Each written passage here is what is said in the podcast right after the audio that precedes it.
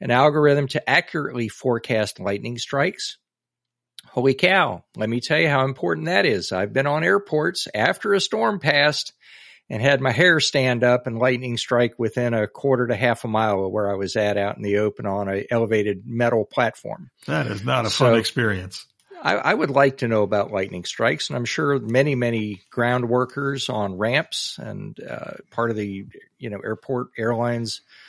Uh, you know, I'm sure they have precautions and they they have things, but if it can be better and if it's free,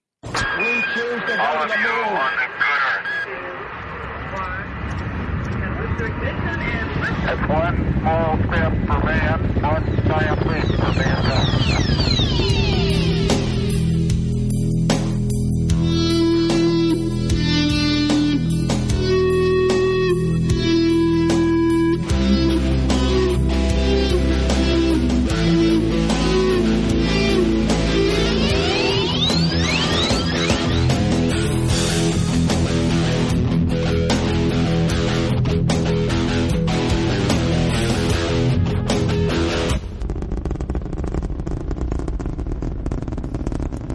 Good evening and welcome to Talking Space. My name is Larry Herrin and I am once again joined this evening by Gene Mikulka. Hi, Gene. Hey, Larry. We're, we're, we're a little damaged, but not unbowed. Just happy to be here. I'm happy to hear that. And also joined tonight by Mark Ratterman. How you doing, Mark? Good. You know, I listened to some shows where they talk about, well, it's been kind of a slow news week. We don't have much to talk about. And you know, there's always things to talk about here, new, old, and everything in between. So good to be here. Glad we got some content to share. Yeah, we got plenty of it. That's for sure. Did want to mention that Sawyer Rosenstein and Dr. Kat Robison are out this time, but they will be back. Um, so we're going to go ahead and start off with our news roundup tonight. Uh, so today we have some interesting news about the Aeolus satellite, which has just on July 28th completed its five years in orbit and made a first of its kind assisted reentry into Earth's atmosphere. And the satellite had already exceeded its mission by two years and with limited propellant left over, ground teams were still able to lower the spacecraft to an altitude of 120 kilometers before re-entering the Earth's atmosphere on its own. So Aeolus is a satellite that measures wind profiles from space and its return is part of a broader effort to pioneer a safer way of deorbiting satellites nearing the end of their life. And this is a significant achievement for the European Space Agency as the mission was designed to push the limits of space tech and safety. Uh, the satellite was built by Airbus Defence and Space and carried one instrument only, and it was called the Atmospheric Laser Doppler Instrument, or ALADIN for short. The ALADIN fires short pulses of UV light toward the Earth, which bounce off air molecules as they are carried through the atmosphere by the winds, thereby being able to uh, measure the speed and direction of those winds in the lowermost 30 kilometers of the atmosphere. So the reentry task was unique because missions designed years ago didn't have to adhere to today's casualty regulations, but the satellites that are designed now are required to either completely burn up or undergo a controlled reentry. Uh, a controlled reentry wasn't possible for Aeolus by design due to its lack of propellant and inadequate propulsion system, among other reasons as that would require ground teams to maneuver the satellite to an altitude of no more than 50 kilometers. But the ESA spokesperson said, quote, this first attempt at an assisted reentry sets a new precedent for missions that didn't fall under such regulations when they were designed, but could still be made to retroactively adhere to them.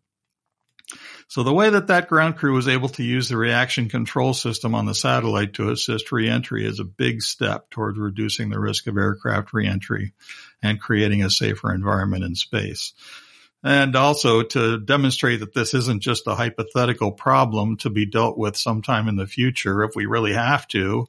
Uh, I'll also mention that once again, a space debris avoidance maneuver was performed on August 10th by the International Space Station using the Progress MS-22 engines. Uh, the engines fired for 196 seconds with an impulse of 0.3 meters per second, and the station's orbit altitude was increased by a half a kilometer. So that's, you know, just another bit of evidence that space debris is a problem that is significant and is not going away by itself. Definitely not. Uh, just for uh, background on the Aeolus mission, and I'm looking at the uh, uh, European Space Agency website here, and I'll, I'll quote. Aeolus was the first satellite mission to acquire profiles of the Earth's wind on a global scale. These observations improved weather forecasts and climate models. And as you pointed out, it uh, carried only one instrument, and the mission ended officially on uh, July 28th of, of this year, 2023. Uh, the date of its launch um, via a, uh, a Vega rocket from Kourou, French Guiana was uh, August 22nd, 2018. So it had a pretty decent, uh, uh, you know, a pretty decent life. Had a good run. Yeah, it did. And it provided a ton of great data for, uh, uh, for both uh, weather forecasters and uh, for those monitoring uh, climate. So a good run for the satellite. Congrats to to uh, to Europe, and even in its demise, it is it is helping out, trying to go ahead and and solve a huge problem.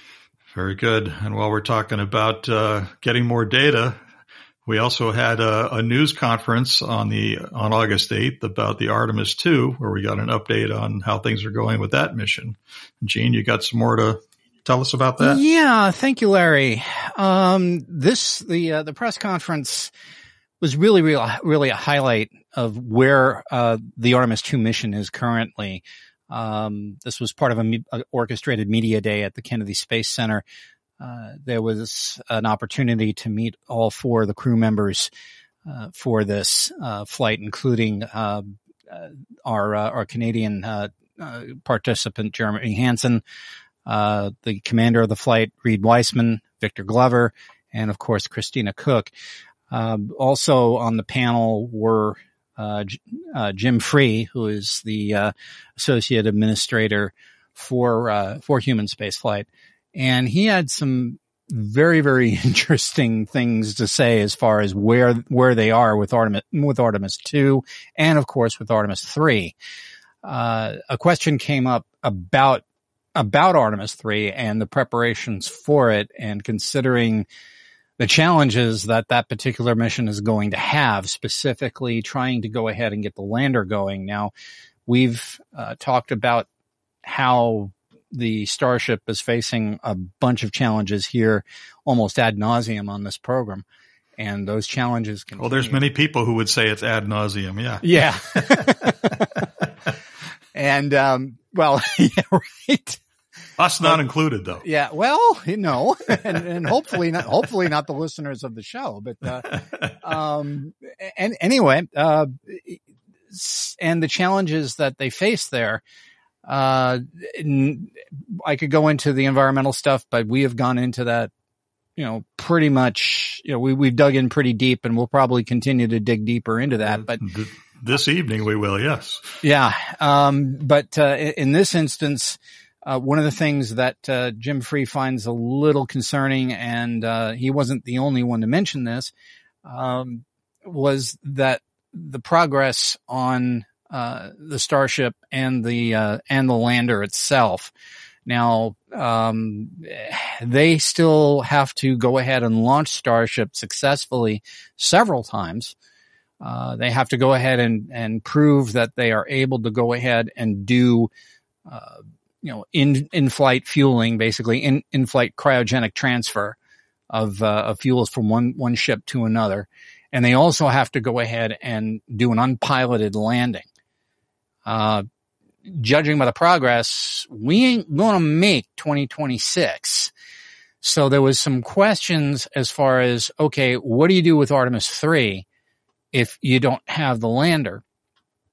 And, uh, basically what was insinuated was we'll fly with the hardware we have. We will, we will fly a mission with what we've got. And my bet is there may be a, another follow up to the Artemis 2 mission where we, where we have a, a an actual lunar orbital mission here. Artemis 2 will not be a direct uh, lunar orbit mission. It'll be kind of a swing around kind of thing. Even uh, Reid Wiseman was was kind of candid in that and basically saying, uh, you know, Jeremy Hansen keeps on saying, "Oh, we're going to go go ahead and orbit the moon." He said, "No, we are not going to orbit the moon. The the the the, the flight profile is is is really a, a good one uh, that they've worked out." And and Reid Wiseman actually said during the press conference that he was really really happy with what's going on. Um, there, but getting back to the uh, the problems with uh, uh with with the uh, the lander. Uh, right now, again, they've got to go ahead and prove that they can, you know, do cryogenic transfer. They have to prove that they can launch this, this spacecraft or this rocket successfully over and over again. And they've got to prove that they can actually get to the moon and land something on it. Um, Free said he was at, uh, uh, at Boca Chica along with, uh, some other folks and uh, they talked with the with the folks over at SpaceX. They were quite impressed with uh, the technical knowledge that they are presenting and so on. But still, um, one of the things that has him concerned is the progress of that uh, of that uh, lander. And um, I remember, um, Mark, you and I had a bit of a conversation after the uh, the Starship implosion uh, a, a, couple of couple of weeks ago, and uh, I remember you you saying quite uh, almost in earnest that you expected a, a lunar landing in 2030, or that or thereabouts. And uh, I said, you may not be far from wrong. the way things are going. So um, we're going to keep our fingers crossed with uh, with with the progress on the uh, on the human landing system. I know this is a, a, huge concern. One of the other concerns too that uh, Jim Free said that he had was uh, complacency. He said Artemis One was such a, a unqualified success that he wants to make sure that to borrow a, a, phrase from one of his predecessors, people kind of stay hungry, if you will uh, that they will continue to to to make sure that excellence is there and make sure that all the I's are dotted and T's are crossed and nobody is going to go ahead and make any mistakes. Uh, that is one of the things that they're really, really trying to to prevent. Um, but it, it, sounds like that Artemis three may not actually be the landing that we hoped it would be.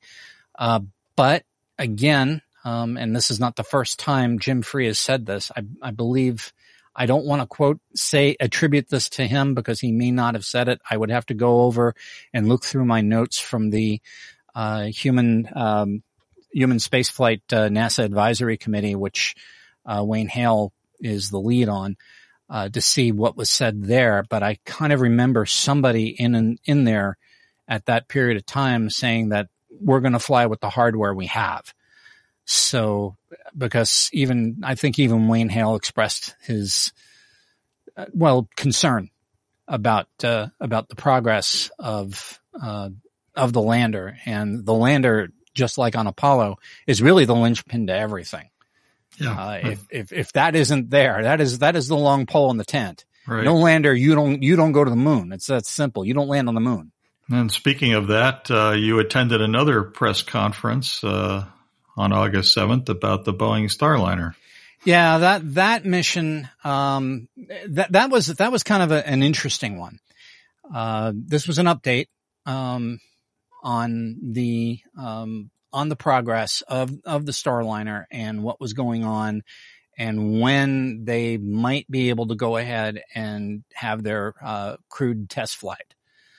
Uh, as the announcement went out, it looked like uh, that the earliest that they could, you know, okay the spacecraft to launch would be um, March of next year, so March 2024.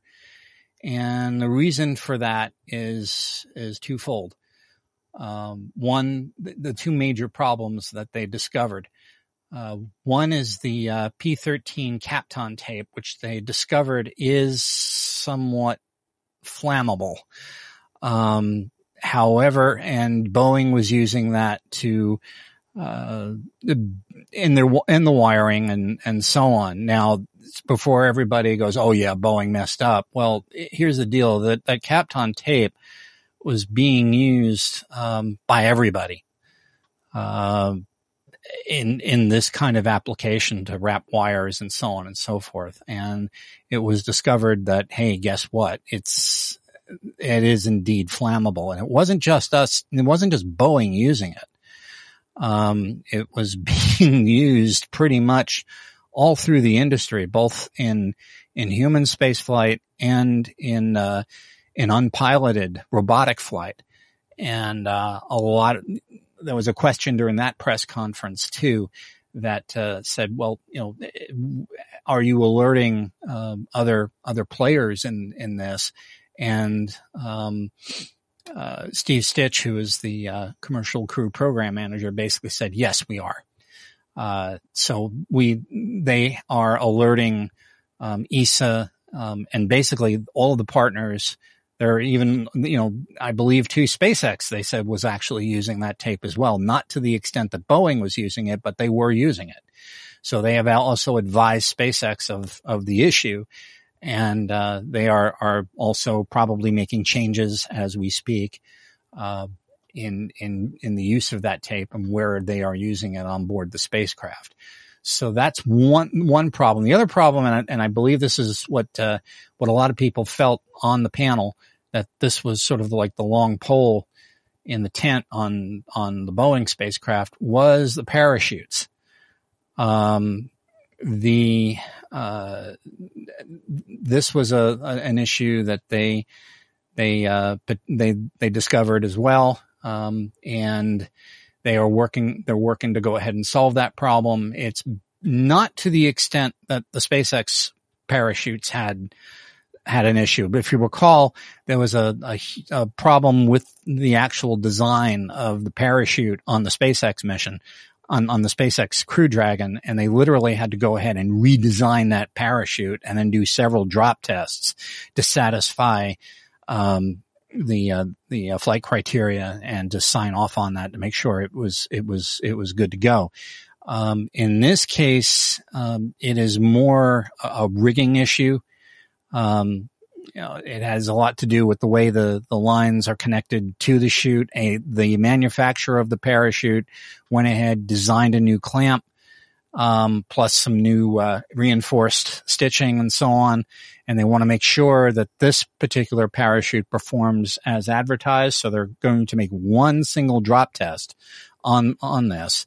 And if it if the spacecraft and the chutes pass that drop test, then they'll certify the the, the spacecraft good to go. Um, there's also some other little issues that they have to take care care of. So the earliest the spacecraft would be ready would be March of 2024. Uh, whether or whether or not that's going to be the launch date, that's a whole different ball game in and of itself. Because as you, this audience well knows, the International Space Station is you know, uh, to use an old song, is busier than Grand Central Station these days. You have different visiting vehicles and so on. So you have to go ahead. So uh, the plan here is to have Joel Montalbano take a look at uh, where he can plug in the uh, the Boeing Starliner for the crewed flight test. So that also has to has to happen. But they don't want to put the cart before the horse. So they're not going to go ahead and make preparations to to say, okay, hey, fine, we'll, we'll, we'll stick the launch in there and that's that. The other thing too they want to check with is United Launch Alliance to make sure that the, the Atlas V that's going to take the Starliner up is going to be ready to go and when that can happen. So ULA also has to get involved and, and let all the players know that, hey, yeah, we can get this Atlas V ready to go at this date. And, uh, then they'll make, they'll start making the decisions. Uh, they, one reporter, and I'm trying to remember who it was, was, was kind of pressing Steve Stich into giving a date for the actual um, first Starliner mission, basically past crew, uh, past the uh, the crewed flight test. And uh, Steve Stich basically said, "No, not so fast. Let's just get through CFT first, and see where we're at after that, and then we'll we'll talk about the first actual operational mission of, of Starliner." Um, one of the things that kind of surprised me a little bit during that press conference was still a lot of the press asking uh, Mark Nappi, who is the Boeing representative, um, why are you still continuing to to do this? Why, you know, I mean, the space station is going to last until 2030. Then, you know, basically the program is over. Um, Mark Nappi reminded those folks that we will have uh, commercial facilities and commercial space stations flying at some point, and Boeing intends to be ready to support those commercial stations. Right now, there's only one provider, and that is SpaceX.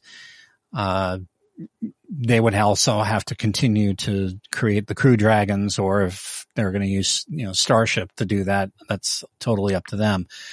But um, also, you have uh, you know, Sierra Nevada's Dream Chaser coming online, but that still has to go through its its challenges.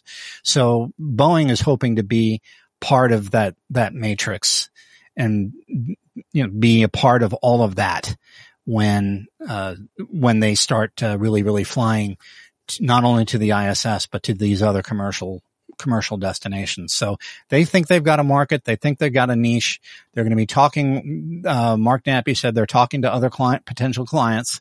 So uh, it, it, once Starliner gets through its growing pains, and they have been you know, real growing pains. I mean, I think, um, right now, I think the, the, if I recall, um, seeing this on, on Marcia Smith's space policy online, the price tag has exceeded $1 billion on this. And since it's a fixed price, Boeing is eating a lot of the, the, the, uh, the costs on this. Right. So we'll have to just, you know, stay tuned, see how, how things go, wait till March. Um, if the spacecraft is ready, they'll go ahead and put that in there. I'm not going to go on a limb and say when CFT will be, but my bet will probably be sometime either, you know, in, in, in the second quarter of next year.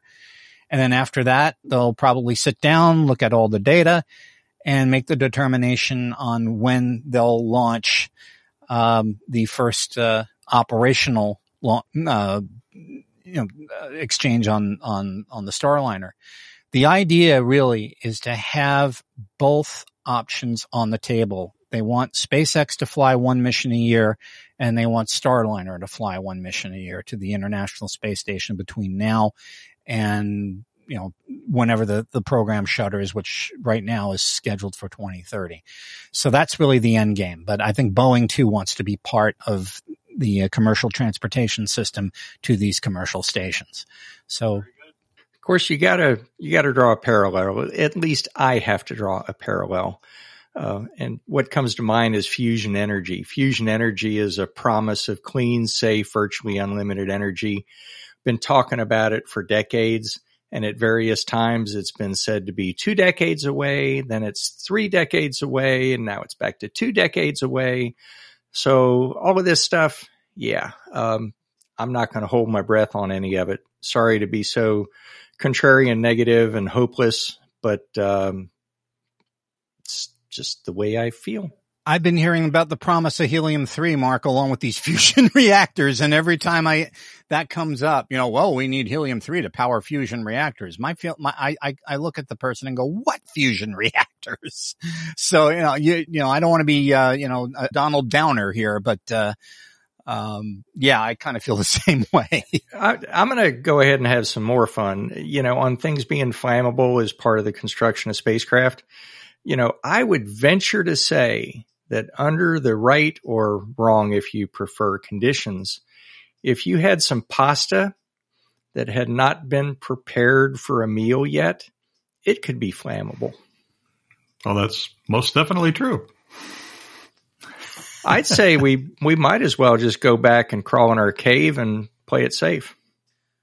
Well, um, to the the Kapton tape problem, um, I'm going to go ahead and say uh, that there were shades of Apollo One there. Um, uh, that's what a lot of people were saying, uh, and I kind of have a tendency to agree. Um, but indeed, you have to go ahead and take calculated risk.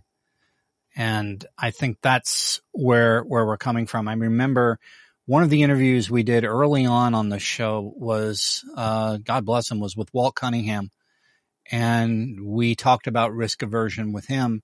And he basically had the feeling that, oh, maybe we, we are kind of slowly becoming a little less, less risk averse. But you want to again i'm i'm i'm going to quote i am going to go ahead reach into my bag grab a grab a star trek quote here um, from from uh, one of the episodes with the borg. Actually i think it was the first one that that uh, they showed up in where q has this line um, if you can't take a little bloody nose why don't you go ahead go back home and crawl under your bed? It's not safe out here. It's wondrous with treasures to satiate desires both subtle and gross, but it's not for the timid.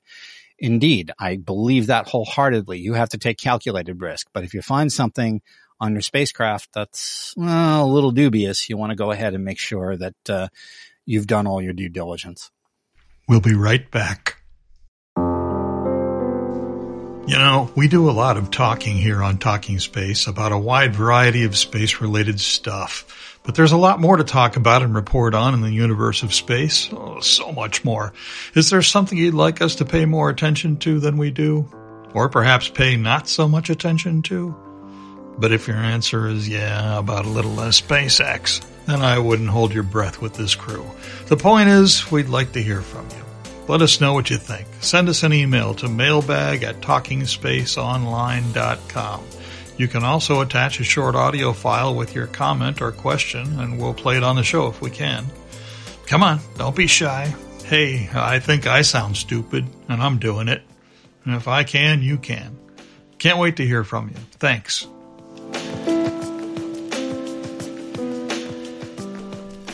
And now back to the show.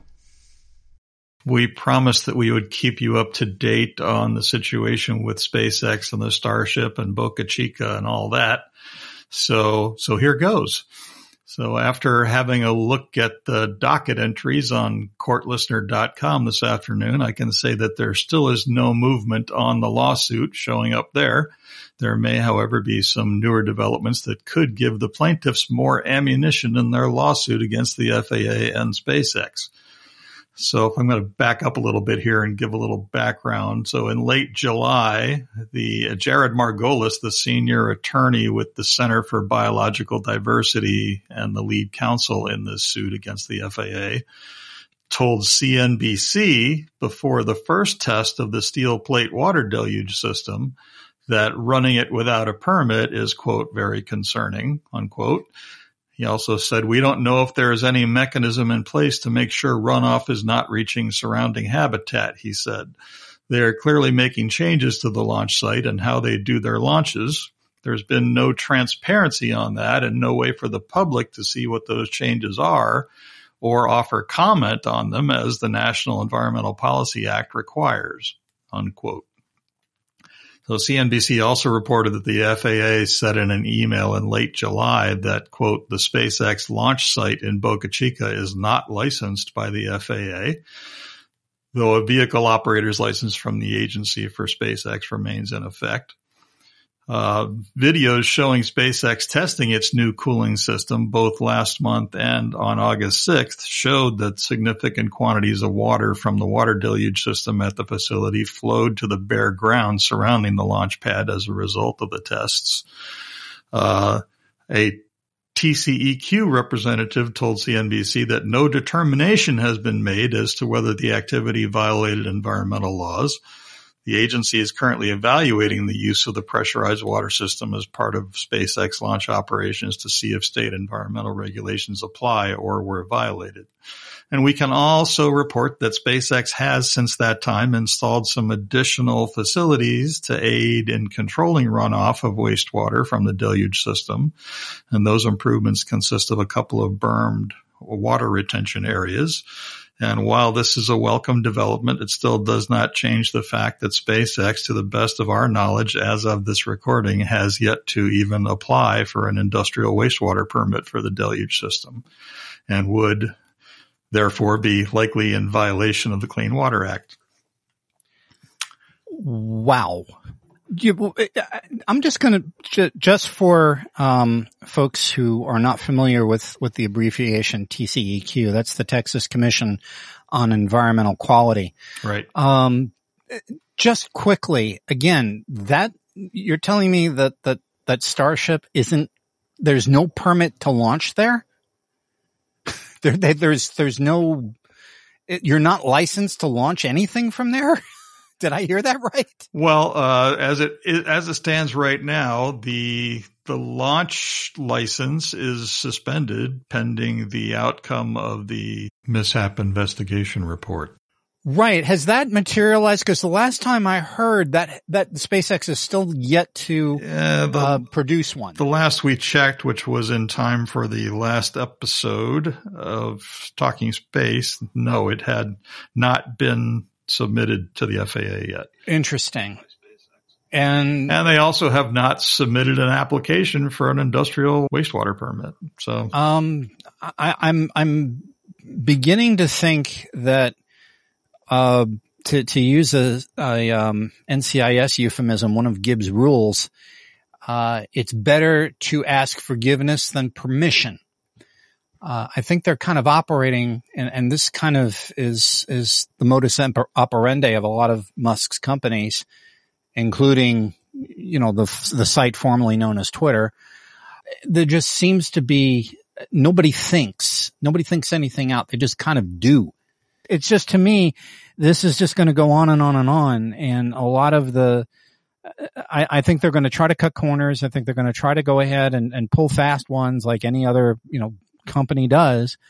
And when they get caught, it's like, well, we're SpaceX. so what? You know, and, and that's the, that's the whole reason why they should be able to get away with it. Yeah. And, and to me, I mean, shoot, Larry, the, uh, I, I, had, it's funny when, when Antares launched for the first time over at Wallops Island, uh, one of the, and I said this before, I think on a previous program and apologies if I'm repeating, but gosh darn it, I, I asked during a press conference, uh, is there anybody, you know, monitoring the environment over at the Chincoteague Wildlife Refuge as you launch these things? This, this is one of the biggest things we've launched off of, off of the, uh, the, the mid-Atlantic coast. And the answer was yes. Uh, we're, we're, you know, we've, we've done all the due diligence. We've filed all the paperwork there is to file. We've gone through right. all of the, uh, um, all of the uh, the the acts that we can to um, you know satiate the uh, the Environmental Protection Agency and so on. Right. And as Eric Resch has pointed out on this show before, uh, literally every other launch facility in the United States has an industrial wastewater permit for their Yeah. water deluge system. Yeah, thank you. And and not only that, but they all have, you know, if they're fi- if they're firing a rocket that's big enough to warrant it, they all have water deluge systems. Yes.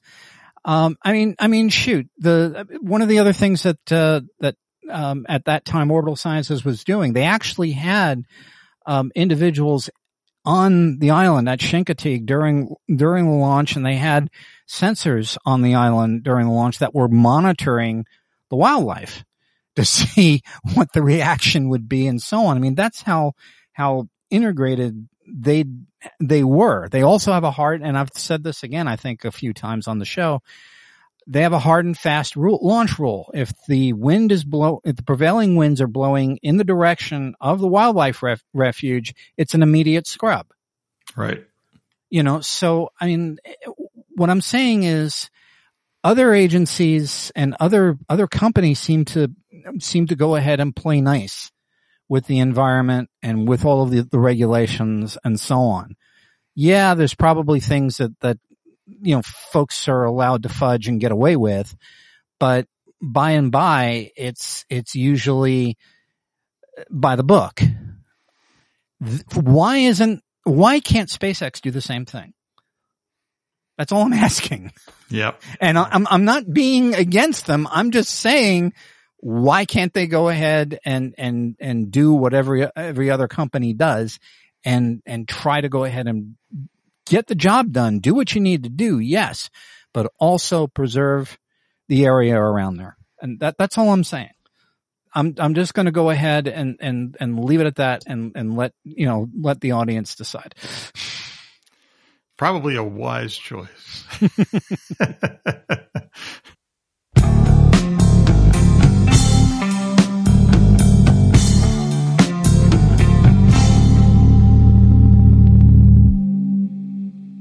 so onward. Mark, you have a story for us about uh, NASA's new uh, software catalog. And there's a key word in there that I didn't use yet. What is that? Uh, does it start with an F? Yeah, it does. Ooh, free. yeah. Free, free, free. so, you know, the, there's so many things that, that we hear about. And in my case, it goes in one ear and out the other. But, um, NASA has a software catalog. They've released it for 2023-2024.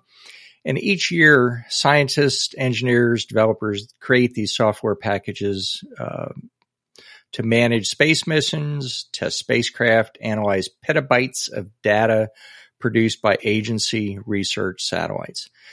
Um, as they innovate for the benefit of humanity, Many of these programs are now downloadable and free of charge through NASA Software Catalog.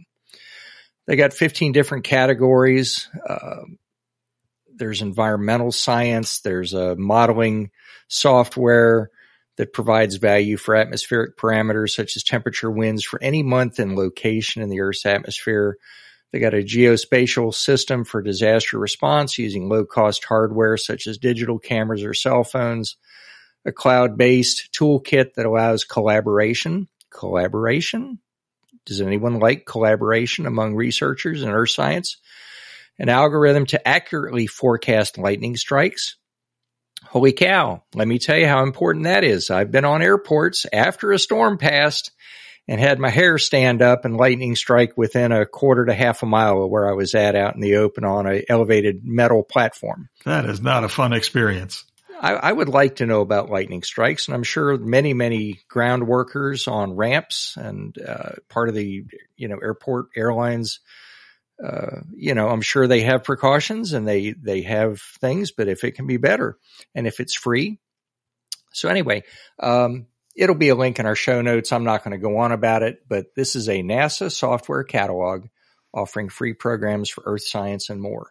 You can probably search for it, but we'll have a link in our show notes.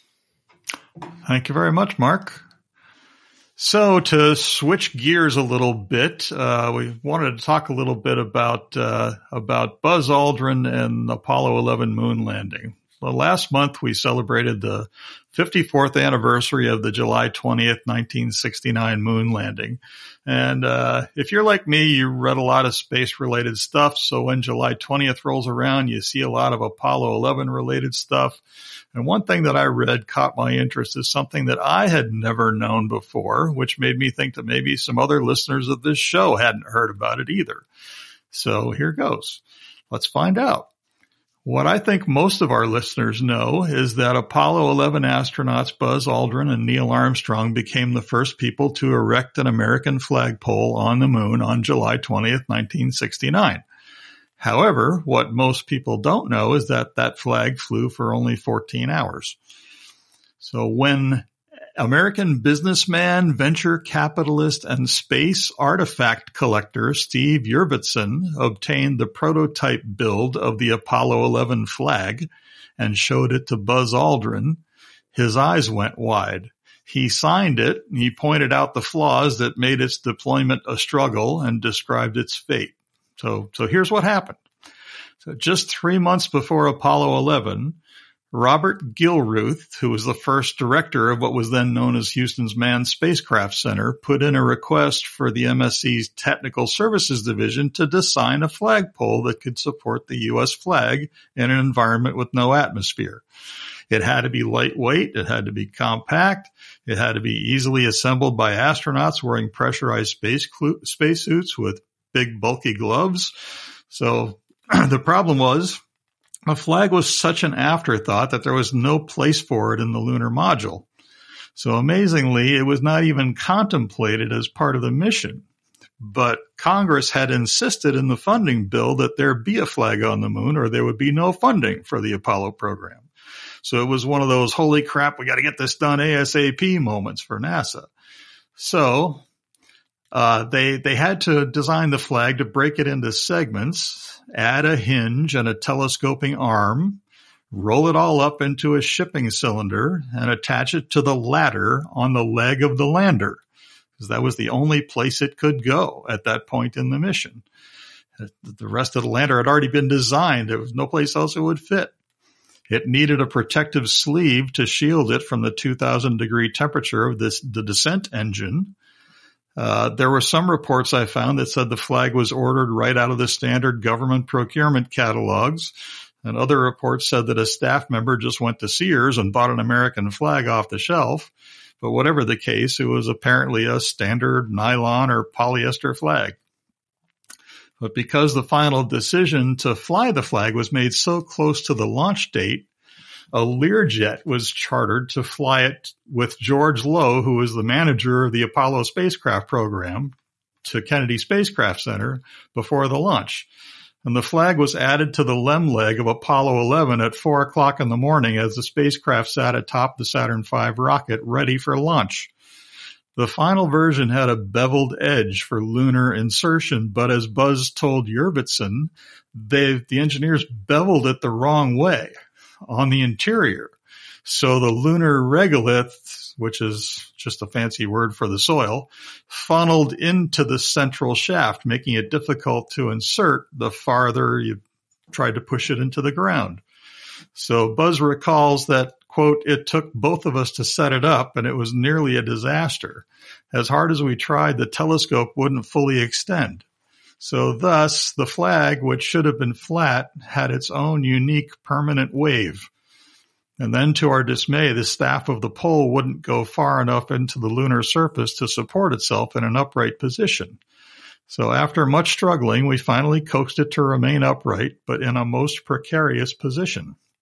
I dreaded the possibility of the American flag collapsing into the lunar dust in front of the television camera. Uh, says his prototype has the same flaws and both have a sagging upper hinge too.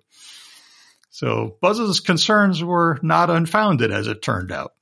So in, in Jurvetson's video interview, Buzz told him that Neil Armstrong clearly saw the flag blow over on takeoff of the ascent stage as they left the moon. He ended the video interview with this. He said, quote, we can say with total certainty that of six flags on the moon, ours was the best looking flag until we lifted off and it blew over. Neil saw it fall down and he shared it with me. And we decided that it wasn't really necessary to inform the public immediately. So why isn't the flag visible in recent detailed lunar reconnaissance orbiter images of the Apollo 11 landing site? One might assume it would remain intact, undisturbed to this day. Decades of extreme UV exposure and temperature swings of hundreds of degrees each day certainly don't help. However, the lunar dust also has peculiar properties. Recent studies have shown that the nanoparticles within the dust can become electrostatically charged, perfectly accounting for the lunar dust's tendency to float around and to stick to everything. The lunar surface swirls in electrostatic eddies, over time tearing the decomposing flag fabric apart to something unrecognizable. The other five flags planted by the other Apollo mission astronauts are still standing. How do we know? Images from the LRO show they are still casting shadows on the lunar surface. Or they were as of 2012 when the last publicly discussed images were taken anyway. And that's the little known parts of the story of Buzz Aldrin and the American flag on the moon.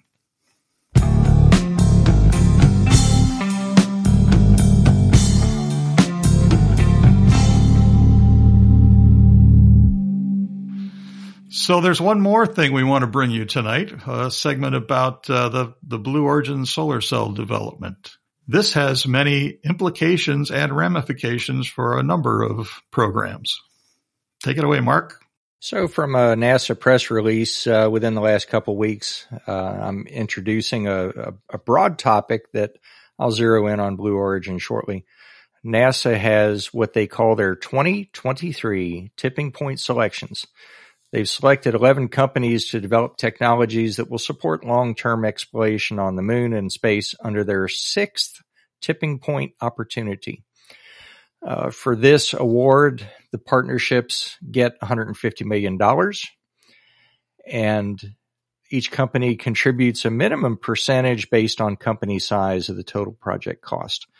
The ones that got my attention, and these are all very interesting things to look into further. But Blue Origin for one and Zeno Power Systems for the other. Blue Origin is going to be advancing an end-to-end in situ resource utilization system that can extract oxygen, iron, silicon, aluminum from lunar regolith simulant and use the extracted materials to produce solar cells and wire. And they're not just doing this from uh, some dime store version of lunar regolith. They're doing it from something that is chemically and mineralogically equivalent to the lunar regolith, accounting for variability in grain size, bulk chemistry, and they want to ensure their starting material is as realistic as possible. They're talking about this uh, being a, to me, it's quite incredible. They're going to have a system that will take materials molten above 1600 degrees Celsius in a controlled power efficient uh, manner and create these solar cells. I'm not even going to try to describe the details that are in their press release, but I think it's quite interesting and there'll be a link to it in our show notes. The other company is Zeno Power Systems. And one of the things that I've always had a fascination with is the uh, RTGs, and RTG being a radioisotope, um, in this case, an RSG, radioisotope Stirling generator. These have been used on many missions, uh, not the Stirling generator type radioisotope equipment, but other types based on plutonium 238. And uh, this is going to be different in that they're going to be using americium 241 and it is essentially um, a kind of a waste product that they're going to look to develop into a power system that's going to have three times the efficiency of legacy radioisotope power systems. And it'll be state of the art technology for broad use by NASA and commercial space customers. And of course, you know, solar cells are good for daytime, but what about the two weeks of darkness on the moon? And so there you have this radioisotope power system that's going to fill that gap to power, you know, future exploration of the moon. I think it's quite interesting. Like I said, I've always been fascinated by radioisotope thermoelectric generators. So I'm going to look into this further. I remember years ago hearing about americium 241 and there's considerable difficulties with the plutonium based um, the Pu two thirty eight.